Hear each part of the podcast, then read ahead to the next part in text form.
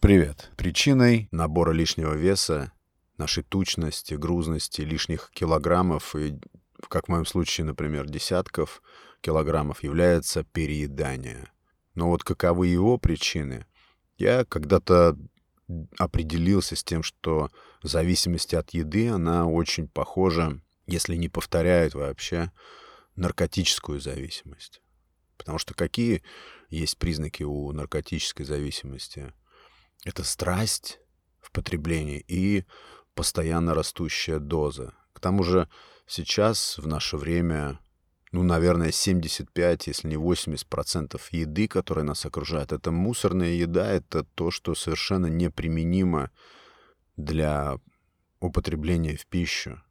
Но мы, находясь вот в этом тумане бесконтрольности, неразборчивости, совсем не уделяем этому никакого внимания. Мне вообще было все равно, например, что есть, когда есть и в каких количествах. Вот я почему-то вот так мнимо расценивал свое такое поведение как свободу. Вот эту неразборчивость и бесконтрольность мы очень часто путаем со свободой. Я могу есть все, что хочу, когда хочу и в каких хочу количествах. Нет, это не свобода. Это очень далеко от свободы. Еда — это самый быстрый, законный и самый простой способ ощутить счастье, ощутить полноту жизни. Это одна из, на мой взгляд, главных причин набора лишнего веса и потери эстетики тела. Едой мы можем скомпенсировать любые свои неудачи, любые пустоты в душе или в уме. Все мы можем заполнять едой. Сытость у нас приравнивается к счастью. Я с этим не согласен вообще фундаментально. Я потом буду обязательно отдельно рассказывать про искаженное понимание чувства голода. Вообще слово «голод» у нас звучит как что-то пугающее, что-то чуть ли не пахнущее смертью. И то, что нужно обязательно уничтожить обильным потреблением пищи. Нет, голод — это прекрасное ощущение легкости, приятной пустоты внутри. И если мы собираемся себя поменять, то нужно изменить отношение к чувству голода. Чувство голода не должно пугать, и это не должно быть чем-то, что нужно обязательно устранить, ни в коем случае. Чувство голода, может быть, сейчас я скажу, не совсем популярное, но чувство голода — это то, от чего можно получать и нужно получать удовольствие. Как это не абсурдно звучит в нашей культуре, в нашем обиходе. Это как бы кажется неприемлемым, но это так. Да, еда — это самый быстрый, самый простой способ себя осчастливить. И беда наша частенько в том, что мы не рассматриваем альтернатив, мы не видим других способов себя осчастливить. Прогулка, пробежка, спорт, медитация, упражнения — это все не то. Только еда создает вот это счастливое ощущение полноты жизни. Вот здесь очень большой кроется изъян и нашего понимания, и вообще социума в целом, всего нашего общества. Потому что мы долгое время культивировали в нашем обществе застолья всевозможные, вот это хлебосольство. У нас огромное количество праздников, которые мы даже сосчитать не можем. Все эти праздники, они обязательно сопровождаются огромным количеством еды, выпивки, где мы совершенно о себе забываем вот в этом тумане потребления пищи и спиртных напитков. О какой там разборчивости может идти речь, о какой самозаботе может идти речь, когда общество оказывает давление, которому мы просто не в силах сопротивляться. Мы просто подчиняемся течению времени и вот этой веренице очень странных традиций переедания, буквально порой набивания своего тела излишками и очень часто еды плохого качества, частенько довольно-таки мусорной еды, потому что маркетологам и гигантским индустриям, связанным с производством еды, никакого нет дела до нашего здоровья. Их интересует только наш карман. И вообще я давно как-то с этим определился. Это настолько ясно, что твой желудок, вообще твой организм — это просто чей-то бизнес. Кто-то имеет планы на твой желудок. Как вот это не звучит ужасно. Но это та самая правда, с которой очень сложно спорить. Отсюда у нас 7 человек из 10 обязательно носят на себе лишние килограммы или 10, 15, 20 килограммов. Итак, да, наши традиции, наш культ еды. Мы сделали из еды культ буквально. Иногда наблюдения мои говорят о том, что потребление пищи является активностью или, не знаю, действием номер 1 в жизни людей. И все выстраивается вокруг этого. Что это, если это не культ? Я считаю это большой ошибкой. И если вы настроены, а здесь именно все настроены на то, чтобы себя поменять, вот этот аспект нужно взломать в своей голове и оспорить. Нужно просто освежить взгляд на это. Нужно быть эгоистом и отказаться от требований общества. Если вы затеяли трансформацию тела или уже находитесь в процессе, важно вырабатывать в себе навык ломать шаблоны, рвать шаблоны, пересматривать укоренившиеся какие-то настройки в голове. Только такие пересмотры приводят к результатам. Пагубные традиции. И как-то изолироваться от них, отстраняться довольно тяжело, но можно. Я на себе это проверил и ни о чем не сожалею. Дальше. Закрытость самой темы. Ожирение и набор лишнего веса. Общество молчит. Нам никто не скажет, что мы потеряли образ, потому что это может звучать грубо, это может оскорбить, обидеть. Я считаю, что табуирование и вообще запрещенность, закрытость этой темы очень сильно также влияет на потерю эстетики нашим телом. То есть это напрямую влияет. Когда я носил с собой лишних почти 35 килограммов, все окружение мое, люди, которые меня окружают, родственники, друзья, молчали, и никто не говорил мне, что происходит что-то не то. Это выглядело нормально как будто бы, хотя я точно знал, что это ненормально. Нормально это вот как сейчас.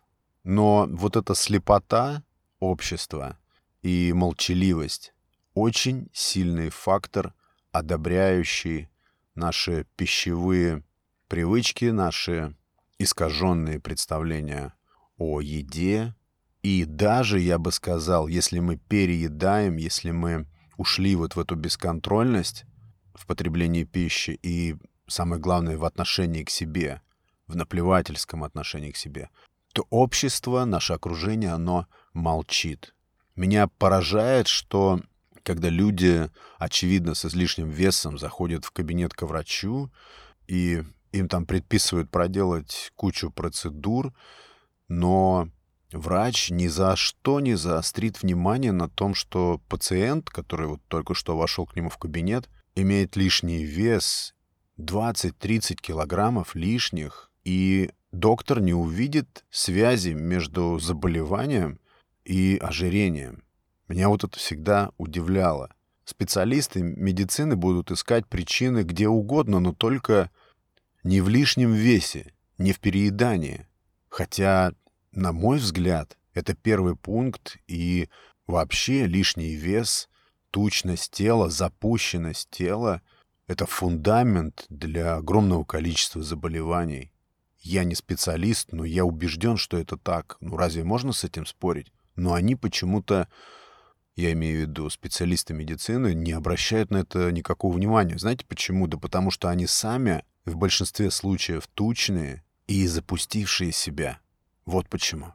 Итак, вот одна из причин, важнейших причин, глубоких причин — это молчание общества, молчание нашего окружения по отношению к нашей проблеме и закрытость этой темы ввиду того, что это вопрос болезненный, чувствительный, и лучше бы его не касаться.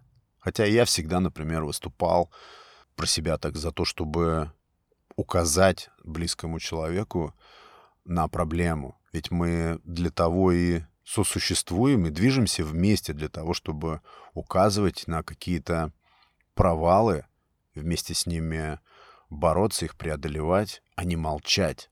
Это тот случай, когда молчание о проблеме стаскивает тебя в еще более глубокую пропасть. И я всегда опираюсь на то и утверждаю то, что наше здоровье, наш внешний вид, эстетика и стиль нашего тела — это вопрос, который находится только в нашем ведении. Это никому больше не нужно. Это одна из вот таких ключевых и базовых причин себя менять, не надеясь ни на кого. Нам никто ничего не укажет, никто не станет о нас заботиться, кроме нас самих. Это очень важный аспект в начале трансформации. Все эти вопросы, эстетика тела, наш вес, все это наши вопросы и только наши вопросы. Никто из этой ямы нас не вытащит. Дальше тревоги и стрессы. Это тоже одна из самых популярных причин переедания, набора лишнего веса, но здесь мы должны заглянуть в мир животных и посмотреть, что ожирением, к примеру, страдают только те животные, которые живут рядом с человеком. Их портит человек. Все остальные животные, находясь в дикой среде, испытывают стресс 24 часа в сутки. Вся их жизнь — один сплошной стресс и тревоги. Но эти животные ни в коем случае не переедают. Это не является причинами набора лишнего веса в их случае.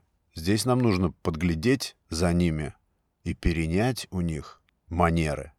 Знаете, есть огромное количество способов борьбы со стрессом или нейтрализации стрессов и тревог, помимо еды. Огромное количество.